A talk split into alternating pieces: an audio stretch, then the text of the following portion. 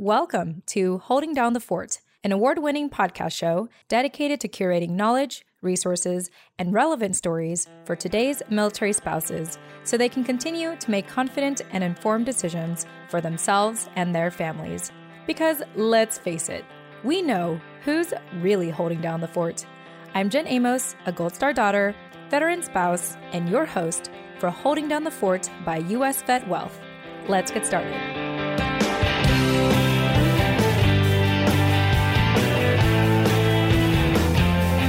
All right. Hey, everyone. Welcome back to another episode of the award winning podcast show, Holding Down the Fort. I am your host, flying solo today. Jenny Lynn, unfortunately, couldn't make it, but that's okay. I'm your host, Gold Star daughter, as well as veteran spouse. And I'm just really, really excited to be here today because I get to chat with some incredible women. Let me start by bringing on military spouse of 15 years, fitness and wellness professional, and founder of Humble Warrior Wellness, Elaine Brewer. She is also an advocate for mental health and wellness for veterans and first responders, and she's a mom of two boys. Elaine, welcome to the show. Hey, Jen. Thanks for having me. Yeah, for sure. We were introduced to each other through Trevor. So let me know how do you two know each other? so Trevor worked with Heath, I think, when they were at Mobile Unit 2. They're both former EOD techs. So way back in the day. And then when I was kind of devising my board of directors for Humble Warrior, his name came up and he kind of came back into the picture after all these years. So that's kind of how Trevor got in the mix of all of this. So. Yeah, I love it. I know that you and I have been talking back and forth for months now yes. to get on the show. And I'm just so glad that it came at the time that it did because you brought some friends with us today. I did, yes. Yeah. So let me go ahead and bring them on. Let me go ahead and bring on Teresa Schick, who is a military spouse, now retired. Her husband served as a Navy SEAL for 24 years. She also is the founder of the Pillar Foundation and is a mom of four. Teresa, welcome to the show. Hi. Thanks so much for having me. Yes. I know we were having like technical issues before we started, but we worked out. It worked out. yes. I can hear you guys and I can sort of see you. So it's. there you go. And last but not least, we have Jessica Silva, who has been a military spouse for 20 years, currently working through her husband's retirement right now, also an instructor of the O2X Human Performance Workshops, and author of the children's book about deployment, which is called Daddy's on a Chip. She also has an Etsy store, Jessica Silva Books on Etsy, and has two adult kids, 20 and 24, who are no longer in the house, and she's very happy about it. Jessica, welcome to the show. Hello. Thanks for having me. Yeah, absolutely. Well, yeah, it's so great to have all of you. Elaine, I thought I'd just start with you sharing how do you know everyone and what compelled you to bring them all on our show with you?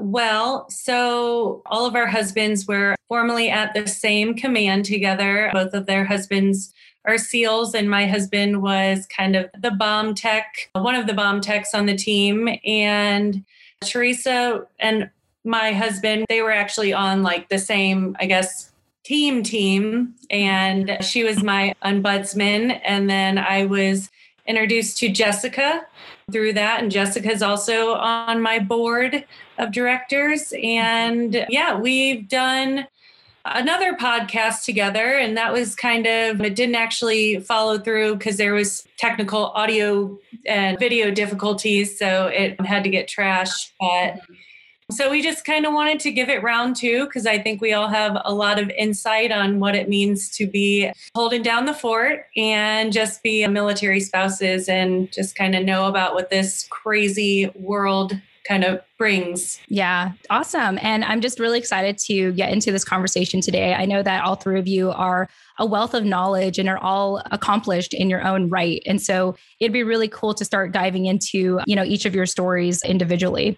So, Jessica, what compelled you to say, yes, I will join you, Elaine, to be a part of this conversation today? I think just between the three of us, we have so much experience that new spouses coming into this life you know our technology may be advanced and programs may be advanced but the lifestyle is similar and i think we just have so much knowledge and experience that we'd like to pay it forward and not have new spouses reinventing the wheel so to speak mm. you know and if you learn even one thing from us like that makes your life better then we've done a great job you know and just kind of like what to expect when you're expecting you know military version I don't know. I think I've learned a lot over the last two decades, and I would love to share that knowledge to make somebody else's experience easier.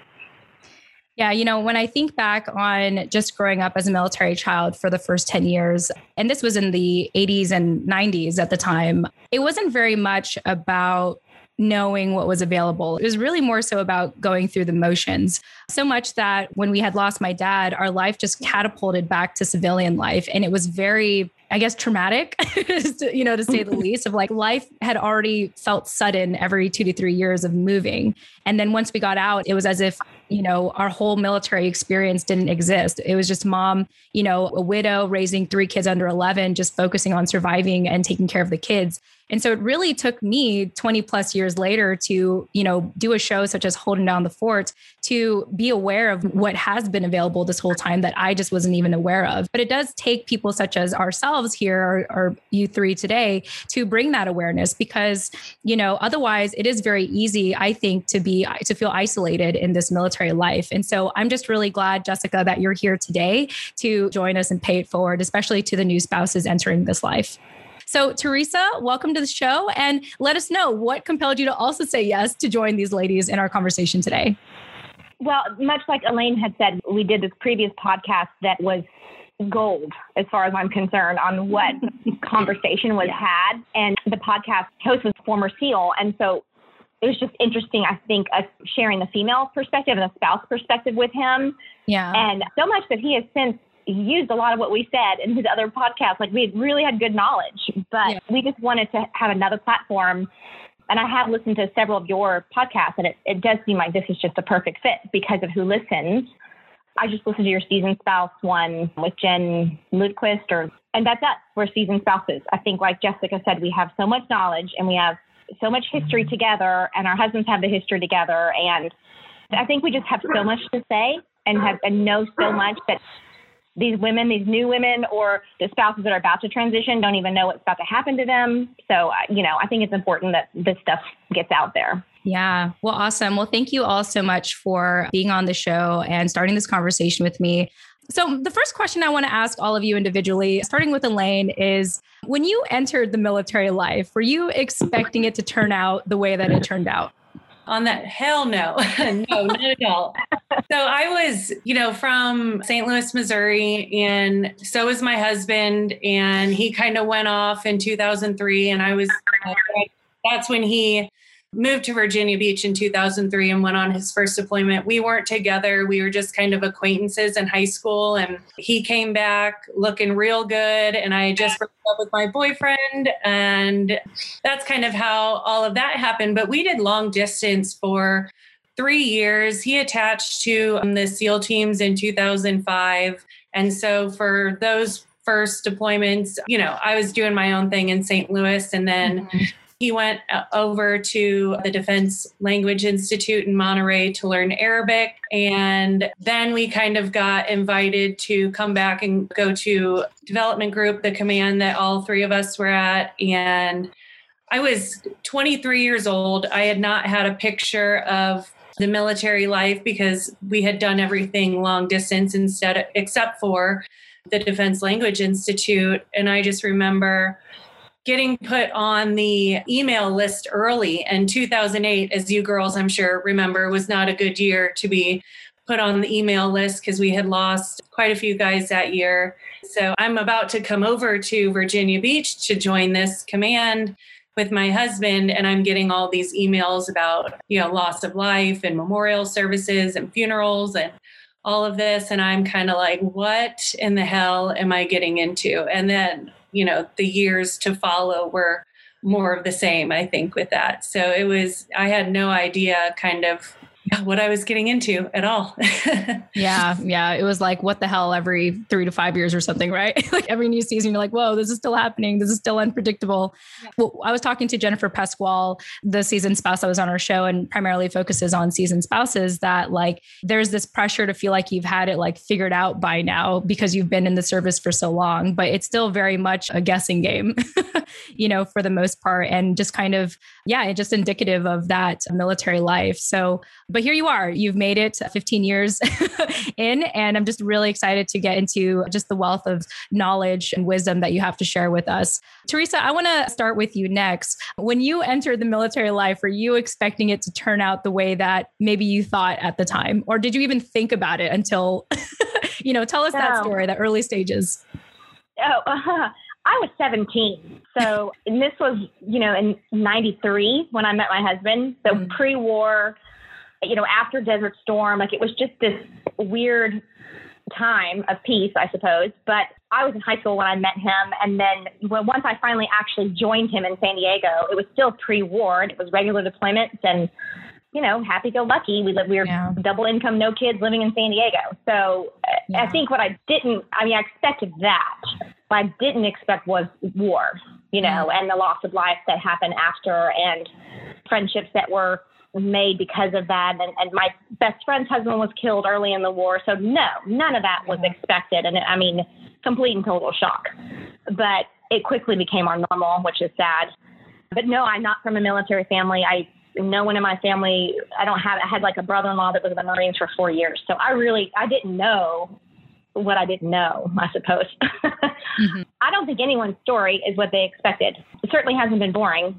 So, hasn't been boring know. to say the least. yeah, been boring. We made it, which is uh, the three of us all being married still is, we almost count on one hand who is still married after retirement. So big deal that we're all still married. Yeah, no, that's a great accomplishment. And I have to correct myself. But Jessica, let us know if you can go way back when, you know, decades ago, you know, when you entered the military, not to age you. Oh my gosh, that, that sounds really rude. I'm so sorry. But to go back, that you're wise beyond. wow, I really need to come up with a better wise way. beyond my years. No, it's fine. My yeah, but let, let us know 27 years ago, like, were you expecting, did you have any expectations? And what did you come to realize, I guess, in entering the military life? So, for the record, my husband was in for 27 years, but we have been married for 22. So, I, that's Teresa and I are like on the same page here. so, my husband and I knew each other in high school, but we didn't really date or anything until later. So, we got married in 99, and he had already been a SEAL for five years. And, you know, he had gone to Korea and Guam and Thailand and had fun, you know, in all those places. So when we got married, we immediately moved from San Diego to Virginia, like a month after we got married. So it was new environment, new house, new friends, you know, and, and stuff like that. So, you know, it was a good year. yeah. And then 9 11 happened. And, you know, I was a dispatcher for 911 at the time. So I actually was in the command in where I worked watching it happen on CNN. It was just a really weird time. But it seemed like after that, just for the next 20 years, you know, you're just complete and utter chaos. And I'm sure all of us can say that there's a lot of those pieces of those years that we don't remember. Wow. It was like hanging by our little thread, you know, mm-hmm. and things were tumbling and happening, and you're just kind of thrown into these situations. And that's where you really find out what kind of person you are because you are in reaction mode all the time. Mm-hmm. And, you know, you end up with, you know, adrenal fatigue and your kids are young and you're juggling your life and you're worrying about your husband and you're not sleeping and you're drinking too much and you stress run, you know, you just run out the house like, ah. So I don't think during any of it, we were wondering, like, how are we doing? How are we handling all these things? You just do and you get into that mode of just doing. And when you stop mm-hmm. that mode, you're at a loss. You have no idea how to handle your life anymore because you've just been reactive for so long. So yeah, I had no idea what to expect. I was like, oh, he's in the military. Like he's a SEAL. I didn't even know what that means. You know, you remember that movie Navy SEALs with Charlie Sheen? Never heard of it. you know, we had all seen that movie, I'm sure, and that's what we thought. But yeah, surprise. yeah, it is quite interesting how media, Hollywood, and even just how our civilian counterparts perceive the military life or even the life of first responders. It's either romanticized or dramatized, right? But we don't necessarily talk about the everything in between. You know, the constant, like you said, the constant reaction mode of like as reaction slash survival mode of just trying to get through the next day. And and uh, it's almost a luxury to pause for a second and reflect and ask yourself how am i really feeling right now? It's like how is that how is that going to serve you in a time when like you have to be very responsive to your circumstances? And so you know it's good to kind of unveil that mask and really show the reality of you know how difficult military life can be. Yeah so yeah, it's a roller coaster yeah, no, absolutely. Well, um, I know that we all are here today because there are a couple of themes and lessons that you all want to share today for the fellow spouses that listen to the show, as well as the new ones who, let's say, just got engaged, just got married, is dating a service member. And, you know, maybe in the early stages, it seems so sexy to like have a sailor or so- soldier, you know, join the military. But, you know, there's a lot of, there's a lot of realities and challenges that come with that, you know, perceived sexy, you know, title of wanting to, you know, serving our country. And so let's go ahead and start talking about, since you all are mothers, let's open up with the topic of family. And we can start with you, Elaine. Like, how have you and your family been able to I guess, navigate this military life? Like, was it kind of just like what Jessica said? Was it kind of like just be reactionary and just try to survive? Was it seasonal? Like, were there some times where you didn't have to be re- reactionary, but you could reflect? Just give us like your initial thoughts on, you know, what it's like to be, I know I said a lot, but what it's like to be a military family. Yeah, I mean, I think Jessica kind of hit the nail on the head. I had my son while my husband was screening for the command. So it's kind of like their what is it like recruitment selection process? selection process. So i got pregnant during that time. And then six months into having a kid we had a horrific helicopter not crash. It was shot down by an rpg and everybody on board perished in that. And so that was kind of the beginning of my family life experience. I'm creating a family in the military was always kind of chaos kind of came with everything. So being reactionary on top of that, the deployment tempo was extremely tough. They were gone either deploying or doing workups or training constantly. So they weren't home a lot. So, yeah, I mean, I was always very reactionary. I think that, you know, your husbands are in that fight or flight response, and so are you. And like Jessica was saying, you can't really, you're not really clocking memories. Emotional awareness has kind of gone out the window. You're really just trying to get through every day, get the kids out, get dinner on the table. Hopefully, you can get some sleep that night, you know. And I can see now that I really I can't deal with just sitting around and not doing anything. I've kind of learned my whole adult life to kind of thrive in chaos. Hmm. And so like even now like during this pandemic it's like everybody just slow down and you know enjoy your family and I'm like I'm going to start a nonprofit and I'm going to get a puppy and I'm to and it's like you know, my husband's going to start a new career as well. And it's just like, we can't just sit and chill because, yeah. you know, I don't know that's just not what we do. So I just think that it's very funny that, you know, Jessica was saying that because I think all three of us would kind of say yes and nod our head to living in chaos is kind of where we're comfortable. Yeah. Mm-hmm. And, you know, just speaking from the perspective of an adult military child, I thrive in chaos still. there was a point in my young 20s where in college I changed my major three times. And then I got fired from four jobs because I just couldn't hold one down. I couldn't fathom the idea of being stable somewhere. And I've been an entrepreneur for the last decade, and I'm currently on my third business venture. And I really credit that to my military life of just moving around every two to three years and just this constant restlessness Um, at first, I thought that was a problem. I thought I was, you know, I, I, thought that I was scatterbrained. I thought that I couldn't commit to anything. But just like what you said, Elaine, I came to a place where I just learned to thrive in chaos. I just learned this is just who I am. Like I seem to enjoy this. Like I seem to enjoy, like I'm very attracted to like new organizations, to startups. Like there's just something about like just that chaos that feels so familiar and fun, stressful, but familiar, you know? And so I could definitely relate to that. And I think that I can only imagine what all of your kids have grown up to be, but I'll tell you firsthand, like what the military life has, you know, how it's played a role in my life, especially becoming an adult.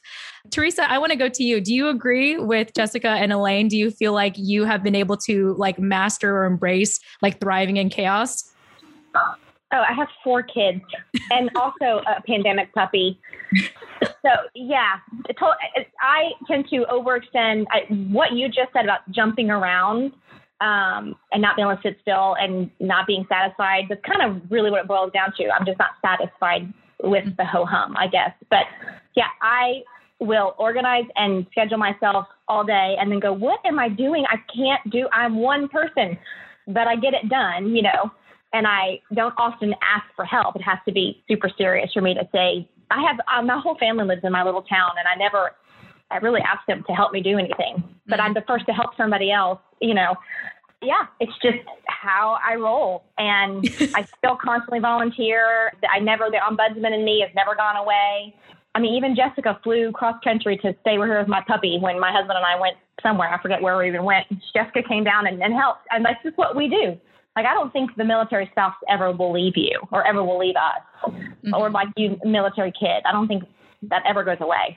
It's just no. too much. It's just, I, I, was military spouse longer than I wasn't. You know, I've been with my husband longer than I haven't been. Mm-hmm. So yeah, absolutely. Just, you there all the time. were with him for the more than half of your life. So that's just ingrained yeah. in you. I was 17 when we met and I'm 44 now. I mean, we've been 27 years, 20, whatever that is. But yeah and little kids. And I just kept having kids during this time. Like I don't remember a lot because I was sick into the three kids under three and had a horrible dog at that time. And I just kept having babies. Mm-hmm. like I compartmentalized wartime by continuing to have more children. Awesome. Well, yeah, I feel like that should be a t shirt. I thrive in chaos, you know, just some mm-hmm. kind of meme somewhere. So, thank you, all of you, for just giving kind of a snippet of what that initial years of military life has been like, and really just that common theme of thriving in chaos. And so I want to get into the next part here that's really important because obviously you all are in a place where you're able to reflect now, you know, kind of able to reflect and look back at things and be able to learn, like actually see the lessons of your time in the military. And it seems like the most important thing that we all wanted to address here today is the importance of mental health. And Elaine, I know for you, you are quite the advocate for mental health and wellness for veterans and first responders. So let's start with you and share with us like when did you begin to know that mental health had to be prioritized for yourself and for your family? And of course, how it's trickled into the work that you do today. Yeah, that is a great question. Gosh, when did I? I guess when my husband. When she realized she was going crazy. Yeah. I had some good years. And then I think after, at one point, it just kind of came to a head that all of my friends are dying or all of my friends are divorcing, you know? So it was just like death, deployment, or divorce, you know, those were like the only yeah. options kind of happening around me. And I really started mentally breaking down. Uh, myself. I was drinking too much. I was having massive, massive panic attacks. Mm. It was starting to not go well at all. And this was towards the end of my husband's career or like deployment career, I guess, at the command. And all of the guys kind of end up going to this place called NICoE, which is the National Intrepid Center of Excellence. And it's a specialized branch of Walter Reed kind of to kind of document and go over, you know, post traumatic stress and brain injuries and all the other physical and mental injuries that they get from, you know, 20 years at war. And that's kind of when it hit both of my husband and I that, okay, in chapter two, we're really going to try and focus on our own mental and emotional health. And then in doing that, also try and give back because we say all the time it's not a matter of if it's a mm-hmm. matter of when when you're joining the military.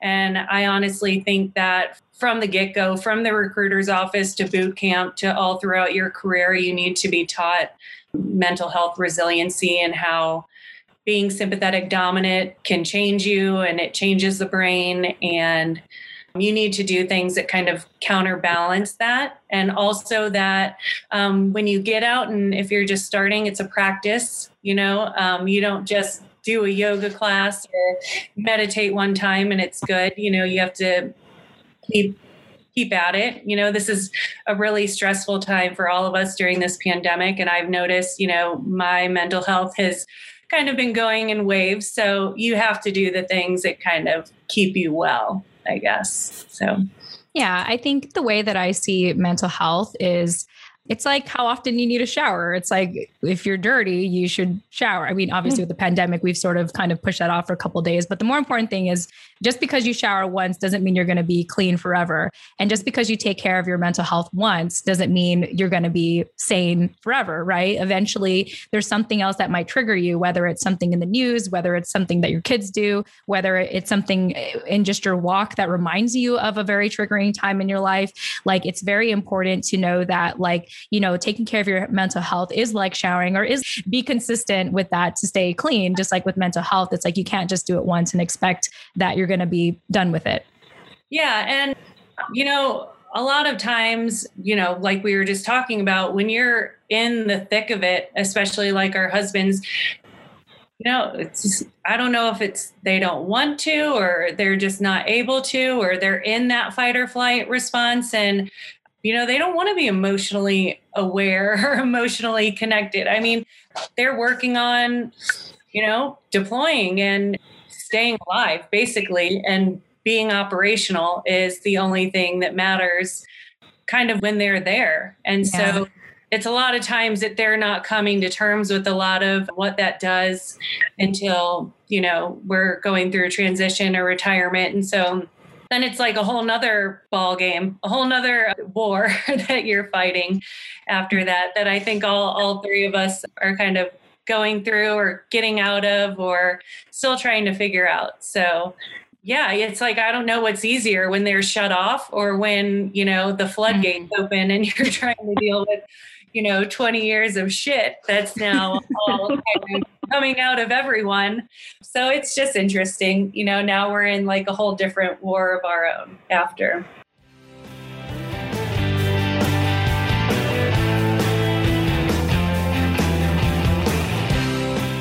Hey everyone, Jen Amos here, just taking a quick break to let you know that this episode of Holding Down the Fort is brought to you by US Vet Wealth. US Vet Wealth is the company that I am very proud to be a part of, alongside with my husband, who is a West Point grad and Army vet, Scott R. Tucker. So, here at US Vet Wealth, we provide bold financial education and flexible financial solutions for our career military families. You can get an idea of what I mean by that by downloading the first three chapters of my husband's book, Veteran Wealth Secrets for free at our website, veteranwealthsecrets.com.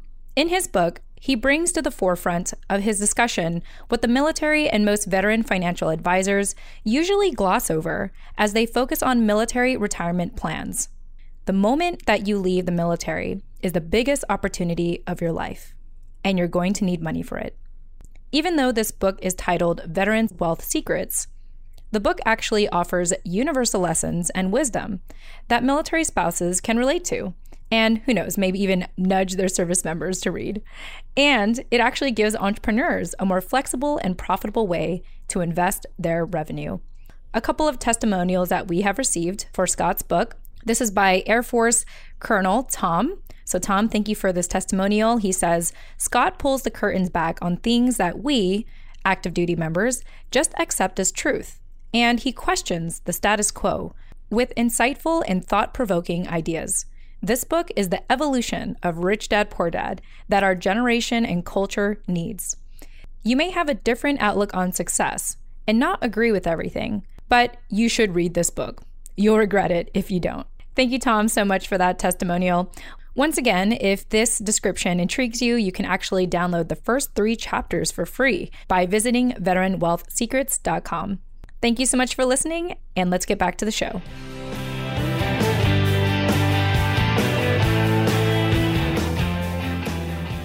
You know, that reminds me of all the times um, because my husband is a veteran and I always tell him, like, hey, like, I'm here for you. If you need to talk to me, I want to comfort you. And then I don't realize it, but there's a, you know, there's like a point in the day where he's expressing himself. And then I totally dismiss it. And he's all like, you always told me to open up to you. And when I finally did, you shot me down. And I'm all like, whoa, whoa, whoa, whoa. I was not expecting that. Okay. Like I was at, I kind of started throwing out there thinking you would never open up to me, you know? So it's, it's funny. I like how you say like either it's either the floodgates are going to open or it's just going to be like complete silence. But when they do mm-hmm. open, it's like, whoa, like it just completely catches you off guard. So I feel like I can relate to that to a certain extent. Jessica, I want to go with you next. When did you, I guess, kind of realize for yourself the importance of mental health? Uh, whew. I think when, you know, we got to Virginia in 99, 9 11 happened, and we just started cranking. And yeah.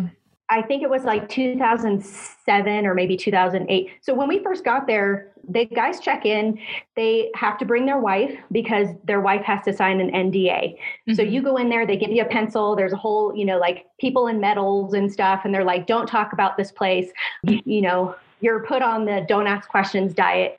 So mm. there's nothing. The command was not there to help the families. They were there to perform a function, mm-hmm. and you were not part of that function. So there was no like welcome. There was no, hey, we have these programs for you guys.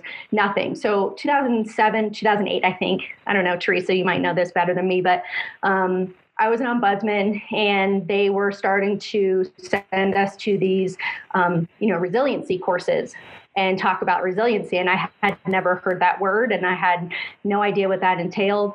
I didn't know that was a thing we would need. but, you know, after eight or so years of being there, and, you know, there's a lot of casualties that we had dealt with. And I think we were past the point we needed that training eight years ago. Mm-hmm. So when we finally were starting to hear about it, we're like, what is this thing? Like, these are signs and symptoms we're supposed to be looking for. You know, who knew? So we played catch up the entire time we were at that command part of that.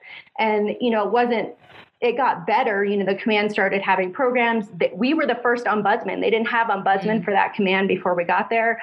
So it took them a really long time to transition into let's support the families because if the family's not right, we're not going to get 100% from our people. Yeah. So it would be it behooved them it benefited the command and their function to have their members supported by the family. So it was a secondary i mean they didn't care about us necessarily. They wanted their people to be good. So we benefited like secondarily from that. Yeah and there were you know i think at one point or another we were all on ambien. Because we weren't sleeping i think for me it it culminated into physical ailments. I was getting migraines. I wasn't sleeping. I had heartburn all the time. So i think i didn't necessarily notice that i was in a high stress lifestyle because it's your normal right? Yeah. i mean you live in this thing it looks normal to you. All your friends are having the same normal. So you think it's what's expected but it manifested for me physically so i didn't really realize until you know years later that it's like oh your body was telling you that something was mentally wrong and then you know you start seeing things in your husband that also look normal but really need attention but I think until we started getting that training, and my husband too went to NICoE, and we learned a lot about the brain. And then after that, it started really snowballing into like education for us in general. Mm-hmm. So I think it was helpful to know why things were happening and not just that you're crazy, right? so you know, it was it was nice to hear the science behind it, but yeah, we just learned as we went. Mm. But I think the educational part is where we started learning that yes, things are wrong. Yeah.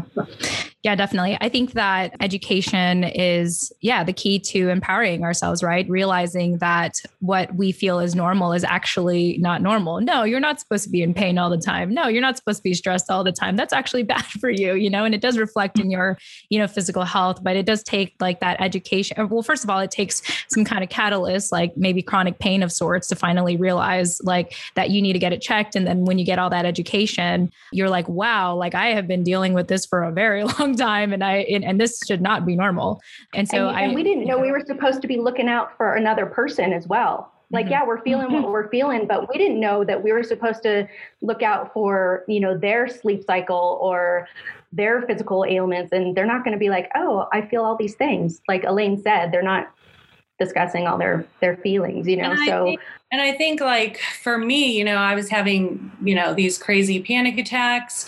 If i wouldn't hear from my husband and he was on you know deployment or a jump trip or something and i didn't get a phone call like i would wake up at three o'clock in the morning and look at my phone and like if i didn't have a call i would start just cleaning my house because I'm like, if mm. somebody's going to come and notify me, at least my house is going to be clean because it was like the only thing that I could really like control. Like, I can't go back to sleep now. So I want to make sure that all the dog hair's up and all the dishes are done. And like, that sounds effing crazy, you know, but like you'd be surprised how normal that was. And then, like with the panic attacks, it's like, I'm not going to go ask for mental help because that could possibly make my husband not deployable. Like, hey, buddy, mm-hmm. like sit this one out and like make sure that like your family unit gets good. Right. And it's like, I'm only here right now to facilitate that he can deploy and that he can, you know, go on these training trips. So, you know, you still have that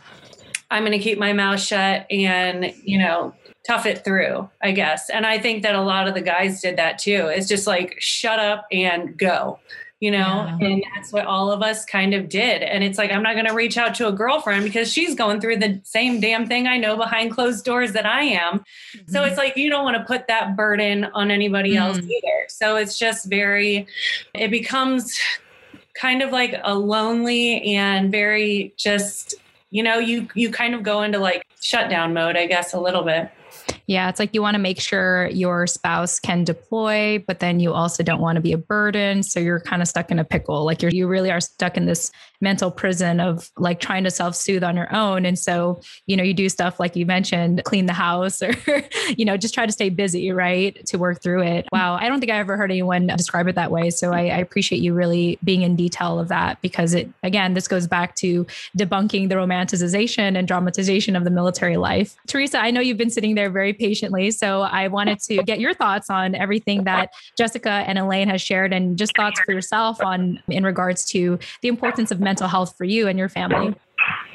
I th- those two, Elaine and Jessica, are way better at uh, taking care of themselves than I am. like I, I think I, I lived on this um, ignore myself and my feelings for almost probably the whole time that we were in because I was ombudsman and I was just constantly yeah taking care of everybody else. My stuff just got pushed way back and way down. I never cried.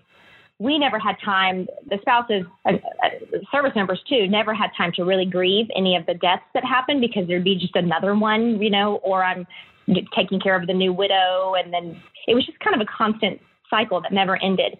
I really didn't realize that I wasn't grieving or taking care of myself until we got out. We moved back home, and just literally a year ago started to finally cry like at random things. And i get so mad at myself but, uh, but i'm crying now. I'm sure that so much built up. My nine year old she was my eight year old at the time her best friend died. She had cancer and died really fast and that just took me down. I finally had something to grieve. I finally had time to grieve. Mm-hmm. so i've really just started to try to take care of myself better and other than just taking care of my husband who's all in the same boat. They all had the tbis and the memory loss and leaving post-it notes around the house for him, like where I am where the kids are. I was I was just in caregiver mode constantly. So I'm I'm trying to still be a caregiver, but then care for myself at the same time. It's not it's not super easy for me, yeah. anyway. Yeah, definitely. Well, thank you, ladies, again, just for being so transparent about your life in the military and just the realness and the rawness of it and everything that you have been through.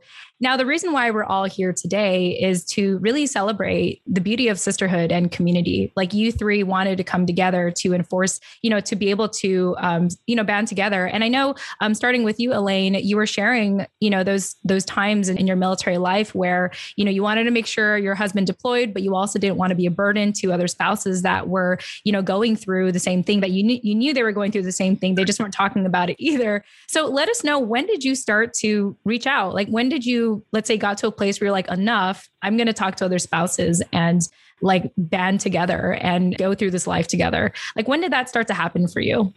And I think I was kind of over that hump. Like I, mm-hmm. I think when I was actually going through it, I was just numbing.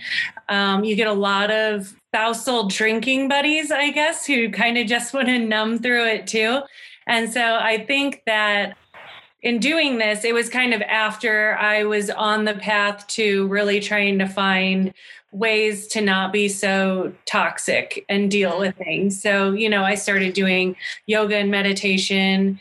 And like Jessica said, I think the education is so important. So I started reading a lot about the polyvagal theory and how sympathetic and parasympathetic, the autonomic nervous systems control a lot of what we're feeling and perceiving. And just kind of how we're emotionally going through life. And that's kind of how we came up with the Humble Warrior Wellness Center because I think that mental health and, and wellness is key. And we're bringing in all these different modalities and therapies like the sensory deprivation tanks and alpha stim and acupuncture. And we want to bring all of that in, but also create that community like environment. So it's just for military and first responders because community is key in healing. And I think that Jess and Teresa and I can say how difficult it is. I mean, I think that all of us leaving Virginia Beach and finding out what our new life is going to be um, after the fact is really important, but you lose your people. And there's not a lot of people floating through this life who have gone through the same kind of trauma and just all the all the shit that we've been through together, you know. Yeah. And it's really difficult to find somebody who cusses as much as I do and who, you know, has been through all this. So you lose, it, it's hard to find friendships, I think, when you disperse and everybody leaves. So and I'm going to let Teresa talk on, you know, what she wants to do with her nonprofit because it's amazing and it's getting you know everybody all the wives together and the sisterhood together in that way. But i think with um, humble warrior wellness center and what we're trying to do is get all the guys and girls veterans and first responders together in the same environment all working on mental health and creating that community and crosstalk that um, this is the new way to do it. Like shutting up and pushing through is, you know, that's not going to make you a better operator. It's not going to make mm-hmm. you a mm. better warrior. Um, so let's come together. Let's work on this and, you know, eradicate that stigma that, because um, everybody's going through it. They're just going through it behind a door that you can't see. So, yeah. Uh, yeah, I think, I think, yeah, community sisterhood is what it's all about for sure. Yeah, thank you for sharing that, Elaine. As we were talking offline, um, one thing I noticed in the recent decades of, or the recent years, really, when I started to dive back into the military community, is just how mental health is more valued now than it was in the 1880s and 90s. I just remember, you know, my mom or my dad served 18 years and he, you know, we it's in the recent years that my sister and I started learning more about dad's story. And we had come to find that he really struggled with severe depression and he kept himself like a lot. He didn't talk about what he was going through because culturally at the time you didn't you know so just being able to hear these um, hear uh, you know an organization such as yours elaine that's working on this normalizing this and destigmatizing mental health i think is um, really exciting and really reassuring um, so teresa i know with the pillar foundation uh, you are doing something similar so let us know um, you know what your foundation is about and um, i guess how fulfilling it is for you to do it Okay. When when we transitioned about um, three and a half years ago, we we had a plan always to move back to Texas, where we're both from. Mm-hmm. Um, he had a job lined up. We had money saved. We already purchased a home. I, I came back and chose schools. I mean, our transition was golden on paper. Mm-hmm. And when we got here, um, my sister said to me, "You you seem like you have a robot marriage," mm, and I, wow. I didn't understand. And so I fully understand now what she meant. But then I thought, what are you talking about? I have a robot marriage. And, you know, we did because we were just, it was just so keeping the machine going.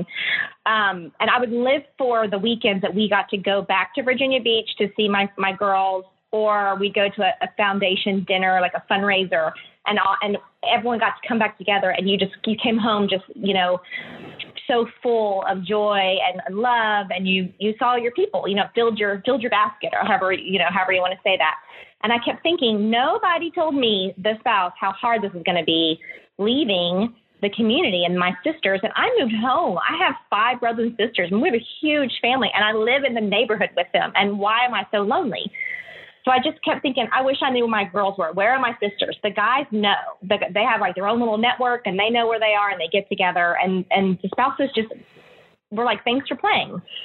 So I kind of mm. thought, I wish I could bring these women together on a retreat, but I want to some woman in Montana to meet a lady in Texas and, and they fall in love friendship wise and they don't get to see each other. I want to know where my girls are in Texas.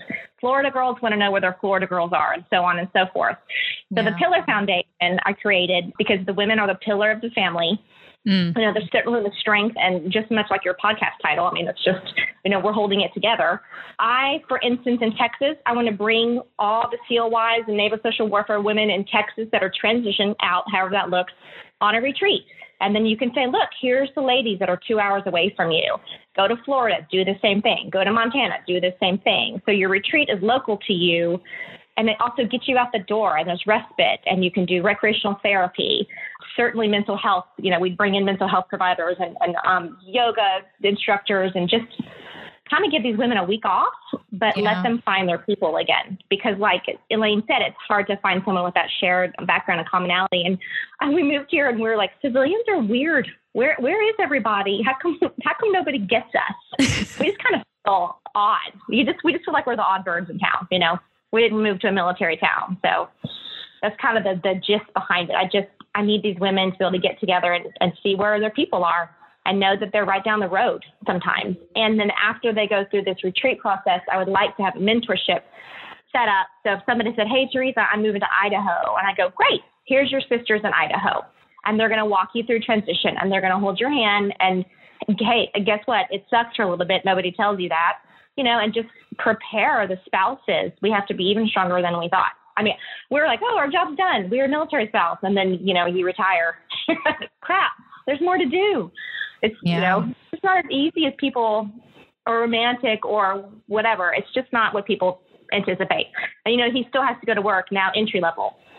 Retired after 24 years, and now he's like, boom, I'm a civilian.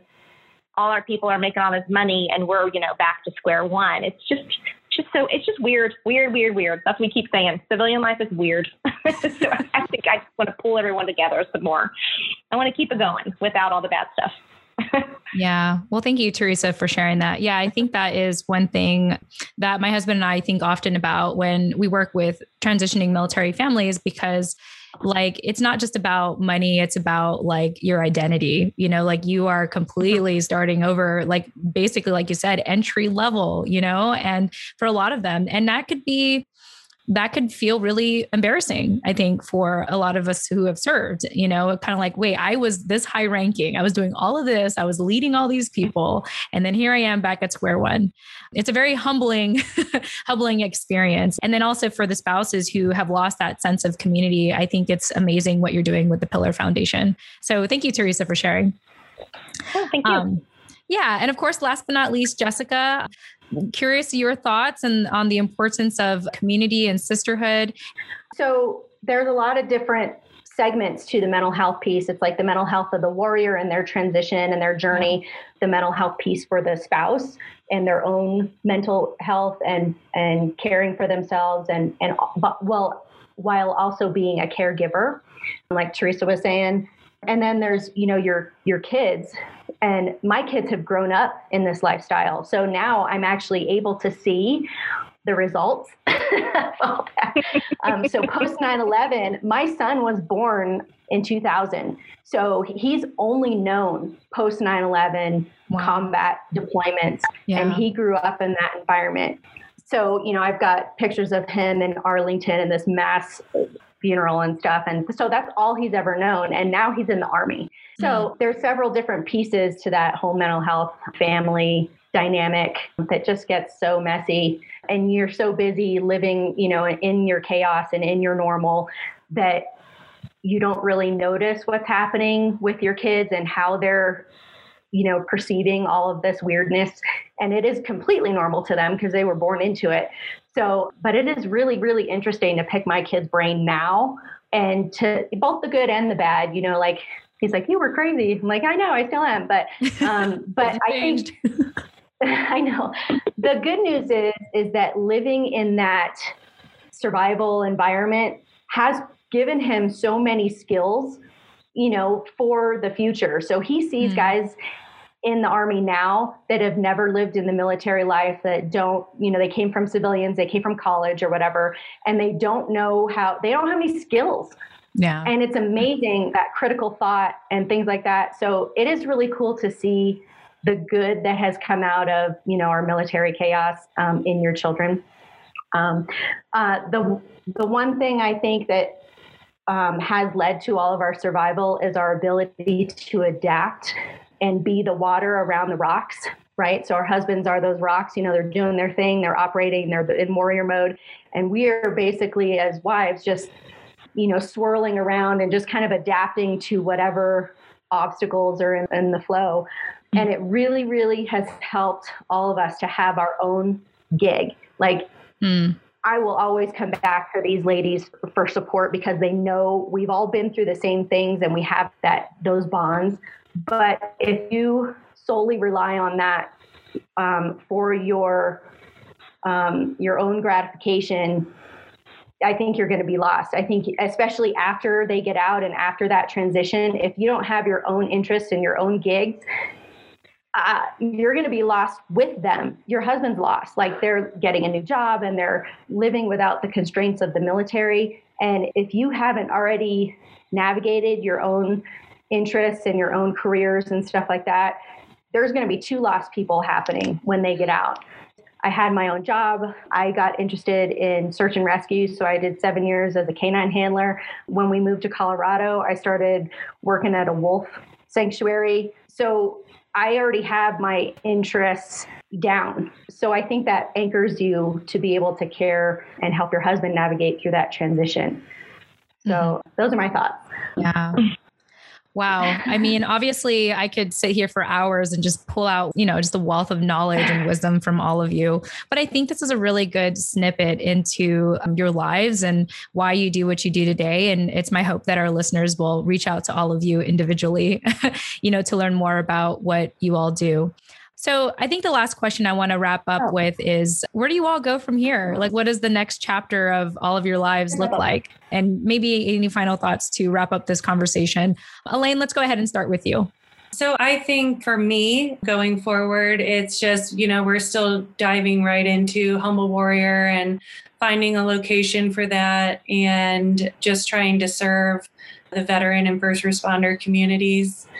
I think for the spouses, um, I would think that a good, if you're new and you're coming into the military, I think you really have to find ways to stay yourself and to fulfill yourself. Because I know with me, um, I really lost my identity along with all of this you know, when I was a military wife. And I think coming out and finding my identity and finding my purpose and kind of being a little bit selfish at this time of transition with your own mental health and wellness is extremely important. But yeah, like you can't pour from an empty cup. So you have to take time for yourself. And if you want to get in contact with me, you can find us at www.humblewarriorwellnesscenter.org. And I think in one of the either right or left hand corners, it will link you right to our Facebook and Instagram and my LinkedIn. And I answer all of the messages pretty quickly. So if anybody wants to reach out, I am that's where you can find me. Perfect. Thank you so much, Elaine. And Teresa? Moving forward, I'm hoping to start hosting retreats this year since the, especially in Texas, since we're kind of open now with the COVID thing, that really put a halt to everything I wanted to do. I can't, I couldn't host a retreat. Mm-hmm. And I feel like the in person is what needs to happen versus I see a lot of virtual retreats. I am learning some grant writing and trying to start some fundraising here in town. I live in a very patriotic city in Tyler, so I'm really hoping to tap into the the people here to help me just get this foundation going. I do have a private Facebook page for the ladies, and so that's I'm I'm like a mouthpiece on there, and I'm constantly venting my struggles or asking questions or letting somebody you know ask their question and just keeping that conversation while we're on pause right now with with this pandemic is important. Any new spouse, newly transitioned spouse, I'm like, come on, here's our page. Tell me how it is, you know, and let me let me help you. I just that conversation just needs to keep happening while we're kind of on pause. But um, like Elaine, I have a Facebook page. It's thepillarfoundation.com. And we know there's ways to donate, and the website will kind of explain everything. But I'm just keeping on, keeping on until we can fully function, you know, yeah. all the time, every week. Um, it's kind of a bad year to start a nonprofit. That's okay. We'll, we'll, we'll carry on. it is what it is. Yeah, I definitely, yeah. I'm the kind of person, at least since the pandemic, where I'm just about trying to fill up my calendar just for the sake of filling it up. Because if not, it's like, you're sitting in the reality of the pandemic and you're just like what it's like you don't want to I, I don't want to see what tomorrow is going to look like. Like i don't know what's going to happen. So let me just be busy in the meantime. But thank you for sharing yeah. that teresa. And of course yeah. last but not least jessica what's next for you? And and any closing thoughts?